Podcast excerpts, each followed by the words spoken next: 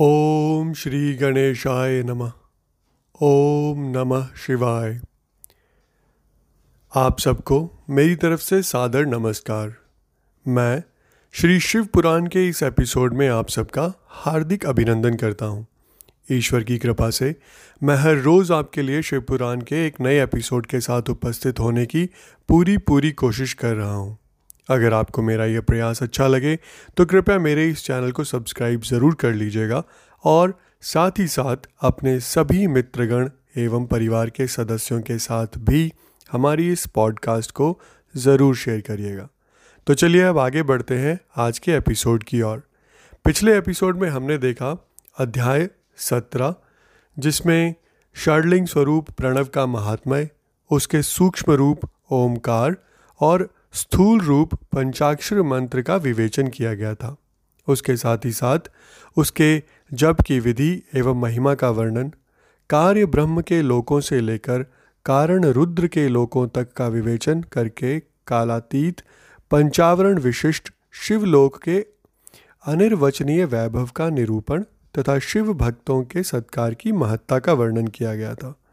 आज के हमारे इस एपिसोड में हम बात करेंगे श्री शिव पुराण के विद्वेश्वर संहिता के अध्याय 18 की। तो चलिए शुरू करते हैं अध्याय 18 से, जिसका शीर्षक है, बंधन और मोक्ष का विवेचन, शिव पूजा का उपदेश, लिंग आदि में शिव पूजन का विधान, भस्म के स्वरूप का निरूपण और महत्व। शिव एवं गुरु शब्द की व्युत्पत्ति तथा शिव के भस्म धारण का रहस्य।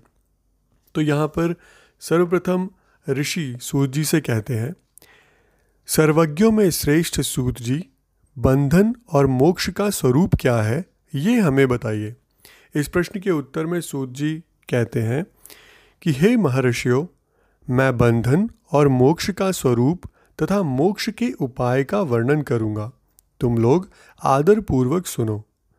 जो प्रकृति आदि आठ बंधनों से बंधा हुआ है, वह जीव बद्ध कहलाता है और जो उन आठों बंधनों से छूटा हुआ है, उसे मुक्त कहते हैं। प्रकृति आदि को वश में कर लेना मोक्ष कहलाता है। बंधन आगंतुक है और मोक्ष स्वतः सिद्ध है। बद्ध जीव जब बंधन से मुक्त हो जाता है, तब उसे मुक्त जीव कहते हैं। प्रकृति, बुद्धि, त्रिगुणात्मक अहंकार और पाँच तन्मात्राएँ इन्हें ज्ञानी पुरुष प्राकृत्यादष्टक मानते हैं। प्रकृति आदि आठ तत्वों के समूह से देह की उत्पत्ति हुई है। देह से कर्म उत्पन्न होता है और फिर कर्म से नूतन देह की उत्पत्ति होती है। इस प्रकार बारंबार जन्म और कर्म होते रहते हैं। शरीर को स्थूल, सूक्ष्म और कारण के भेद से तीन प्रकार का जानना चाहिए। स्थूल शरीर जागृत अवस्था में व्यापार कराने वाला, सूक्ष्म शरीर, जागृत और स्वप्न अवस्था में इंद्रिय भोग प्रदान कराने वाला तथा कारण शरीर सुषुप्तावस्था में आत्मानंद की अनुभूति कराने वाला कहा गया है। जीव को उसके प्रारब्ध कर्मानुसार सुख दुख प्राप्त होते हैं। वह अपने पुण्य कर्मों के फलस्वरूप सुख और पाप कर्मों के फलस्वरूप दुख का उपभोग करता है। अतः कर्म पाश से बना हुआ जीव अपने त्रिविध शरीर से होने वाले शुभाशुभ कर्मों द्वारा सदा चक्र की भांति बारंबार घुमाया जाता है। इस चक्रवत भ्रमण की निवृत्ति के लिए चक्रकर्ता का स्तवन एवं आराधन करना चाहिए। प्रकृति आदि जो आठ पाश बतलाए गए हैं उनका समुदाय ही महाचक्र है और जो प्रकृति से परे है, वे परमात्मा शिव है। भगवान महेश्वर ही प्रकृति आदि महाचक्र के कर्ता हैं, क्योंकि वे प्रकृति से परे हैं। जैसे बकायन नामक वृक्ष का थाला जल को पीता और उगलता है, उसी प्रकार शिव प्रकृति आदि को अपने वश में करके उस पर शासन करते हैं। उन्होंने सबको वश में कर लिया है, इसलिए वे शिव कहे गए हैं। शिव ही सर्वज्ञ, परिपूर्ण तथा निष्प्रह हैं। सर्वज्ञता, तृप्ति अनादिबोध स्वतंत्रता, नित्य अलुप्त शक्ति से संयुक्त होना और अपने भीतर अनंत शक्तियों को धारण करना, महेश्वर के इन छह प्रकार के मानसिक ऐश्वर्यों को केवल वेद जानता है। अतः भगवान शिव के अनुग्रह से ही प्रकृति आदि आठों तत्व वश में होते हैं। भगवान शिव का कृपा प्रसाद प्राप्त करने के लिए उन्हीं का पूजन करना चाहिए। यदि कहें, शिव तो परिपूर्ण है, निष्प्रह है, उनकी पूजा कैसे हो सकती है? तो इसका उत्तर ये है कि भगवान शिव के उद्देश्य से उनकी प्रसन्नता के लिए किया हुआ सत्कर्म उनके कृपा प्रसाद को प्राप्त कराने वाला होता है। शिवलिंग में, शिव की प्रतिमा में तथा शिव भक्त जनों में शिव की भावना करके उनकी प्रसन्नता के लिए पूजा करनी चाहिए। वह पूजन शरीर से, मन से, वाणी से और धन से भी किया जा सकता है।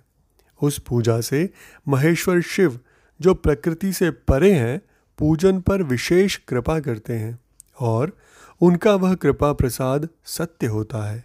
शिव की कृपा से कर्म आदि सभी बंधन अपने वश में हो जाते हैं। कर्म से लेकर प्रकृति पर्यंत सब कुछ जब वश में हो जाता है, तब वह जीव मुक्त कहलाता है और स्वात्माराम रूप से विराजमान होता है।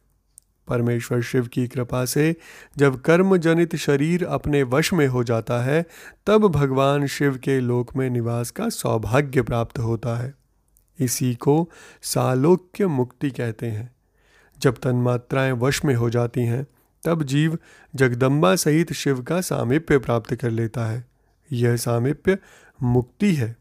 उसके आयुध आदि और क्रिया आदि सब कुछ भगवान शिव के समान हो जाते हैं। भगवान का महाप्रसाद प्राप्त होने पर बुद्धि भी वश में हो जाती है। बुद्धि प्रकृति का कार्य है। उसका वश में होना सृष्टि मुक्ति कहा गया है। पुनः भगवान का महान अनुग्रह प्राप्त होने पर प्रकृति वश में हो जाएगी। उस समय भगवान शिव का मानसिक ऐश्वर्य बिना यत्न के ही प्राप्त हो जाएगा। सर्वज्ञता और तृप्ति आदि जो शिव के ऐश्वर्य हैं, उन्हें पाकर मुक्त पुरुष अपने आत्मा में ही विराजमान होता है। वेद और शास्त्रों में विश्वास रखने वाले विद्वान पुरुष इसी को सायुज्य मुक्ति कहते हैं। इस प्रकार लिंग आदि में शिव की पूजा करने से क्रमशः मुक्ति स्वतः प्राप्त हो जाती है। इसलिए शिव का कृपा प्रसाद प्राप्त करने के लिए तत्संबंधी क्रिया आदि के द्वारा उन्हीं का पूजन करना चाहिए। शिव कृपा, शिव तप शिव मंत्र जप शिव ज्ञान और शिव ध्यान के लिए सदा उत्तरोत्तर अभ्यास बढ़ाना चाहिए। प्रतिदिन प्रातः काल से रात को सोते समय तक और जन्म काल से लेकर मृत्यु पर्यंत सारा समय भगवान शिव के चिंतन में ही बिताना चाहिए। सद्योजात आदि मंत्रों तथा नाना प्रकार के पुष्पों से जो शिव की पूजा करता है, वह शिव को ही प्राप्त होगा। फिर ऋषि बोले कि उत्तम व्रत का पालन करने वाले सूत जी, लिंग आदि में शिवजी की पूजा का क्या विधान है? ये हमें बताइए। तो इसके उत्तर में फिर सूत जी कहते हैं कि, हे द्विजो, मैं लिंगों के क्रम का यथावत वर्णन कर रहा हूँ। तुम सब लोग सुनो। वह प्रणव ही समस्त अभिष्ट वस्तुओं को देने वाला प्रथम लिंग है। उसे सूक्ष्म प्रणव रूप समझो। सूक्ष्म लिंग निष्कल होता है। और स्थूल लिंग सकल। पंचाक्षर मंत्र को ही स्थूल लिंग कहते हैं। उन दोनों प्रकार के लिंगों का पूजन तप कहलाता है। वे दोनों ही लिंग साक्षात मोक्ष देने वाले हैं। पौरुष लिंग और प्रकृति लिंग के रूप में बहुत से लिंग हैं। उन्हें भगवान शिव ही विस्तार पूर्वक बता सकते हैं। दूसरा कोई नहीं जानता। पृथ्वी के विकारभूत जो जो लिंग ज्ञात है उन उनको मैं तुम्हें बता रहा हूँ। उनमें स्वयंभू लिंग प्रथम है, दूसरा बिंदु लिंग, तीसरा प्रतिष्ठित लिंग, चौथा चर लिंग और पांचवा गुरु लिंग है।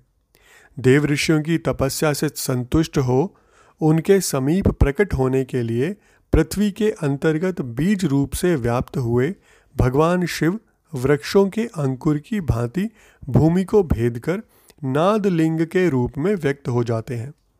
वे स्वतः व्यक्त हुए शिव ही स्वयं प्रकट होने के कारण स्वयंभू नाम धारण करते हैं। ज्ञानी जन उन्हें स्वयंभू लिंग के रूप में जानते हैं। उस स्वयंभू लिंग की पूजा से उपासक का ज्ञान स्वयं ही बढ़ने लगता है। सोने, चांदी आदि के पत्र पर, भूमि पर अथवा वेदी पर अपने हाथ से लिखित जो शुद्ध प्रणव मंत्र रूप लिंग है, उसमें तथा मंत्र लिंग का आलेखन करके उसमें भगवान शिव की प्रतिष्ठा और आवाहन करें। ऐसा बिंदु नादमय लिंग, स्थावर और जंगम दोनों ही प्रकार का होता है। इसमें शिव का दर्शन भावनामय ही है। ऐसा निस्संदेह कहा जाता है। जिसको जहाँ भगवान शंकर के प्रकट होने का विश्वास हो, उसके लिए वहीं प्रकट होकर वे अभीष्ट फल प्रदान करते हैं। अपने हाथ से लिखे हुए यंत्र में अथवा अकृत्रिम स्थावर आदि में भगवान शिव का आवाहन करके सोलह उपचारों से उनकी पूजा करें। ऐसा करने से साधक स्वयं ही ऐश्वर्य को प्राप्त कर लेता है और इस साधन के अभ्यास से उसको ज्ञान भी होता है। देवताओं और ऋषियों ने आत्मसिद्धि के लिए अपने हाथ से वैदिक मंत्रों के उच्चारण पूर्वक शुद्ध मंडल में शुद्ध भावना द्वारा जिस उत्तम शिवलिंग की स्थापना की है, उसे पौरुष लिंग कहते हैं, तथा वही प्रतिष्ठित लिंग कहलाता है। उस लिंग की पूजा करने से सदा पौरुष ऐश्वर्य की प्राप्ति होती है। महान ब्राह्मण और महाधनी राजा किसी कारीगर से शिवलिंग का निर्माण कराकर जो मंत्र पूर्वक उसकी स्थापना करते हैं, उनके द्वारा स्थापित हुआ वह लिंग भी प्रतिष्ठित लिंग ही कहलाता है। किंतु वह प्राकृत लिंग है, इसलिए प्राकृत ऐश्वर्य भोग को ही देने वाला होता है। जो शक्तिशाली और नित्य होता है, उसे पौरुष कहते हैं, तथा जो दुर्बल और अनित्य होता है, वह प्राकृत कहलाता है। लिंग नाभि जिह्वा नासाग्र भाव और शिखा के क्रम से कटी, हृदय और मस्तक तीनों स्थानों में जो लिंग की भावना की गई है, उस आध्यात्मिक लिंग को ही चिरलिंग कहते हैं। पर्वत को पौरुष लिंग बताया गया है और भूतल को विद्वान पुरुष लिंग प्राकृत लिंग मानते हैं। वृक्ष आदि को पौरुष लिंग जानना चाहिए और गुल्म आदि को प्राकृत लिंग।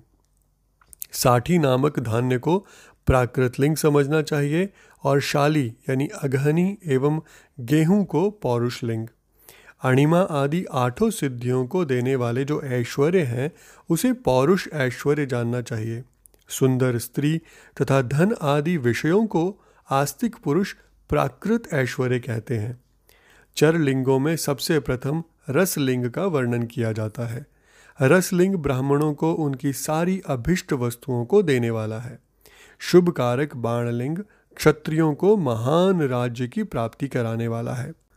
सुवर्णलिंग वैश्यों को महाधनपति का पद प्रदान करने वाला है तथा सुंदर शिवलिंग शूद्रों को महाशुद्धि देने वाला है। स्फटिकमय लिंग तथा बाणलिंग सब लोगों को उनकी समस्त कामनाएँ प्रदान करता है। अपना न हो तो दूसरे का स्फटिक या बाण लिंग भी पूजा के लिए निषिद्ध नहीं है। स्त्रियों, विशेषतः सद्भावों के लिए पार्थिव लिंग की पूजा का विधान है।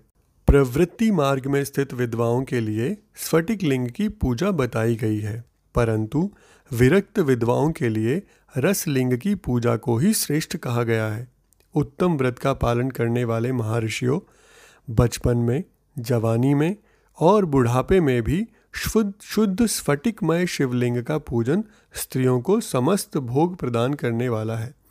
ग्रहासक्त स्त्रियों के लिए पीठ पूजा भूतल पर संपूर्ण अभिष्ट को देने वाली है। प्रवृत्ति मार्ग में चलने वाला पुरुष सुपात्र गुरु के सहयोग से ही समस्त पूजा कर्म संपन्न करे। इष्ट देव का अभिषेक करने के पश्चात अगहनी के चावल से बने हुए खीर आदि पकवानों द्वारा नैवेद्य अर्पण करें। पूजा के अंत में शिवलिंग को संपुट में पधराकर घर के भीतर पृथक रख दे। जो निवृत्ति मार्गी पुरुष हैं, उनके लिए हाथ पर ही शिवलिंग पूजा का विधान है। उन्हें भिक्षा दिसे प्राप्त हुए अपने भोजन को ही नैवेद्य रूप में निवेदित करना चाहिए। निवृत्त पुरुषों के लिए सूक्ष्म लिंग ही श्रेष्ठ बताया गया है। वे विभूति के द्वारा पूजन करें। और विभूति को ही नैवेद्य रूप से निवेदित भी करें। पूजा करके उस लिंग को सदा अपने मस्तक पर धारण करें। विभूत तीन प्रकार की बताई गई है। लोकाग्निजनित, वेताग्निजनित और शिवाग्निजनित। लोकाग्निजनित या लौकिक भस्म को द्रव्यों की शुद्धि के लिए लाकर रखें। मिट्टी, लकड़ी और लोहे के पात्रों की, धान्यों की तिल आदि द्रव्यों की, वस्त्र आदि की तथा पर्युषित वस्तुओं की भस्म से शुद्धि होती है। कुत्ते आदि से दूषित हुए पात्रों की भी भस्म से शुद्धि मानी गई है। वस्तु विशेष की शुद्धि के लिए यथा योग्य सजल अथवा निर्जल भस्म का उपयोग करना चाहिए। वेदाग्नि जनित जो भस्म है, उसको उन उन वैदिक कर्मों के अंत में धारण करना चाहिए। मंत्र और क्रिया से जनित जो होम कर्म है, वह अग्नि में भस्म का रूप धारण करता है। उस भस्म को धारण करने से वह कर्म आत्मा में आरोपित हो जाता है। अघोर, मूर्तिधारी शिव का जो अपना मंत्र है, उसे पढ़कर बेल के लकड़ी को जलाए। उस मंत्र से अभिमंत्रित अग्नि को शिवाग्नि कहा गया है। उसके द्वारा जले हुए काष्ठ का जो भस्म है, वह शिवाग्नि जनित है। कपिला गाय के गोबर अथवा गाय मात्र के गोबर से शमी, पीपल, प्लाश, बड़, अमलतास और बेर, इनकी लकड़ियों को शिवाग्नि से जलाए।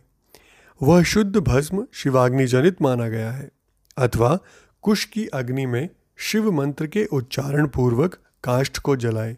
फिर उस भस्म को कपड़े से अच्छी तरह छान कर नए घड़े में भरकर रख दे। उसे समय समय पर अपनी कांति या शोभा की वृद्धि के लिए धारण करें।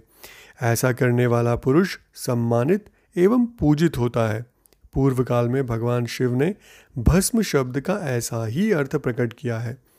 जैसे राजा अपने राज्य में सारभूत कर को ग्रहण करता है, जैसे मनुष्य सस्य आदि को जलाकर रांध कर उसका सार ग्रहण करते हैं तथा जैसे जठरानल नाना प्रकार के भक्ष्य, भोज्य आदि पदार्थों को भारी मात्रा में ग्रहण करते, जलाता, जलाकर सारतर वस्तु ग्रहण करता और उस सारतर वस्तु से स्वदेह का पोषण करता है, उसी प्रकार प्रपंच करता परमेश्वर शिव ने भी।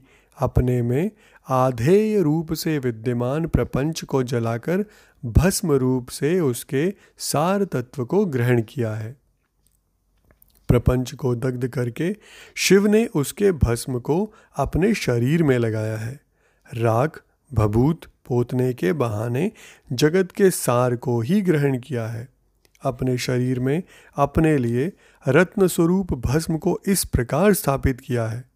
आकाश के सार तत्व से केश, वायु के सार तत्व से मुख, अग्नि के सार तत्व से हृदय, जल के सार तत्व से कटिभाग और पृथ्वी के सार तत्व से घुटने को धारण किया है।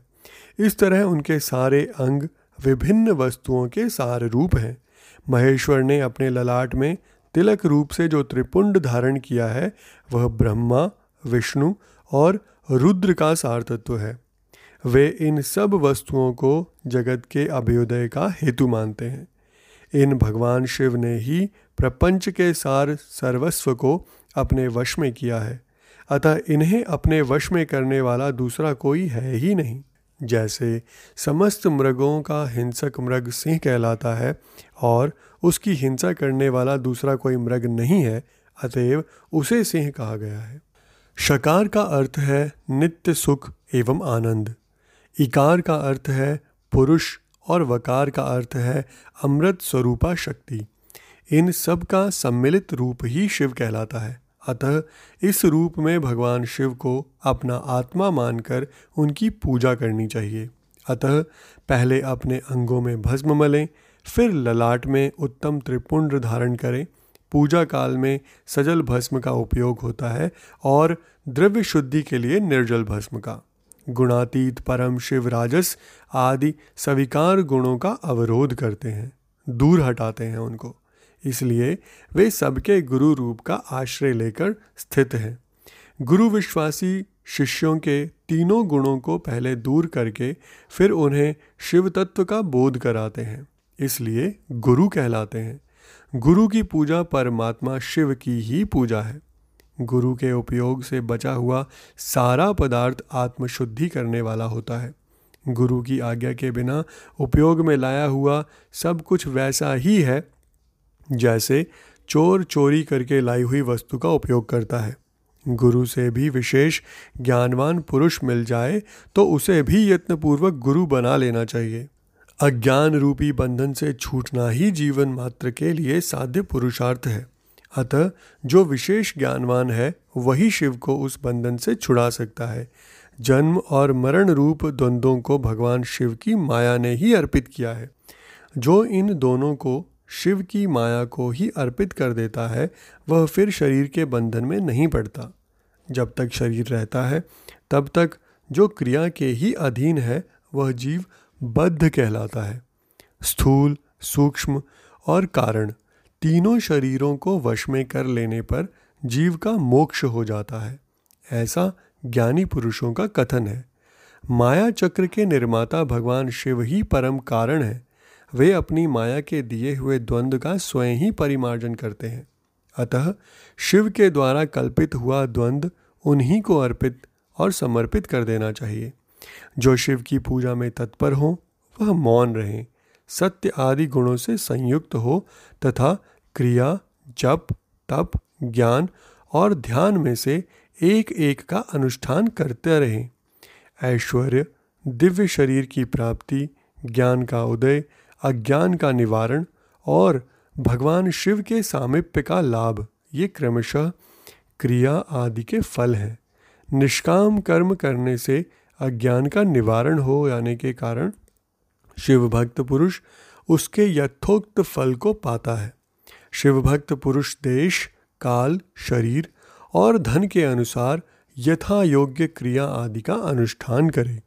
न्यायोपार्जित उत्तम धन से निर्वाह करते हुए विद्वान पुरुष शिव के स्थान में निवास करे।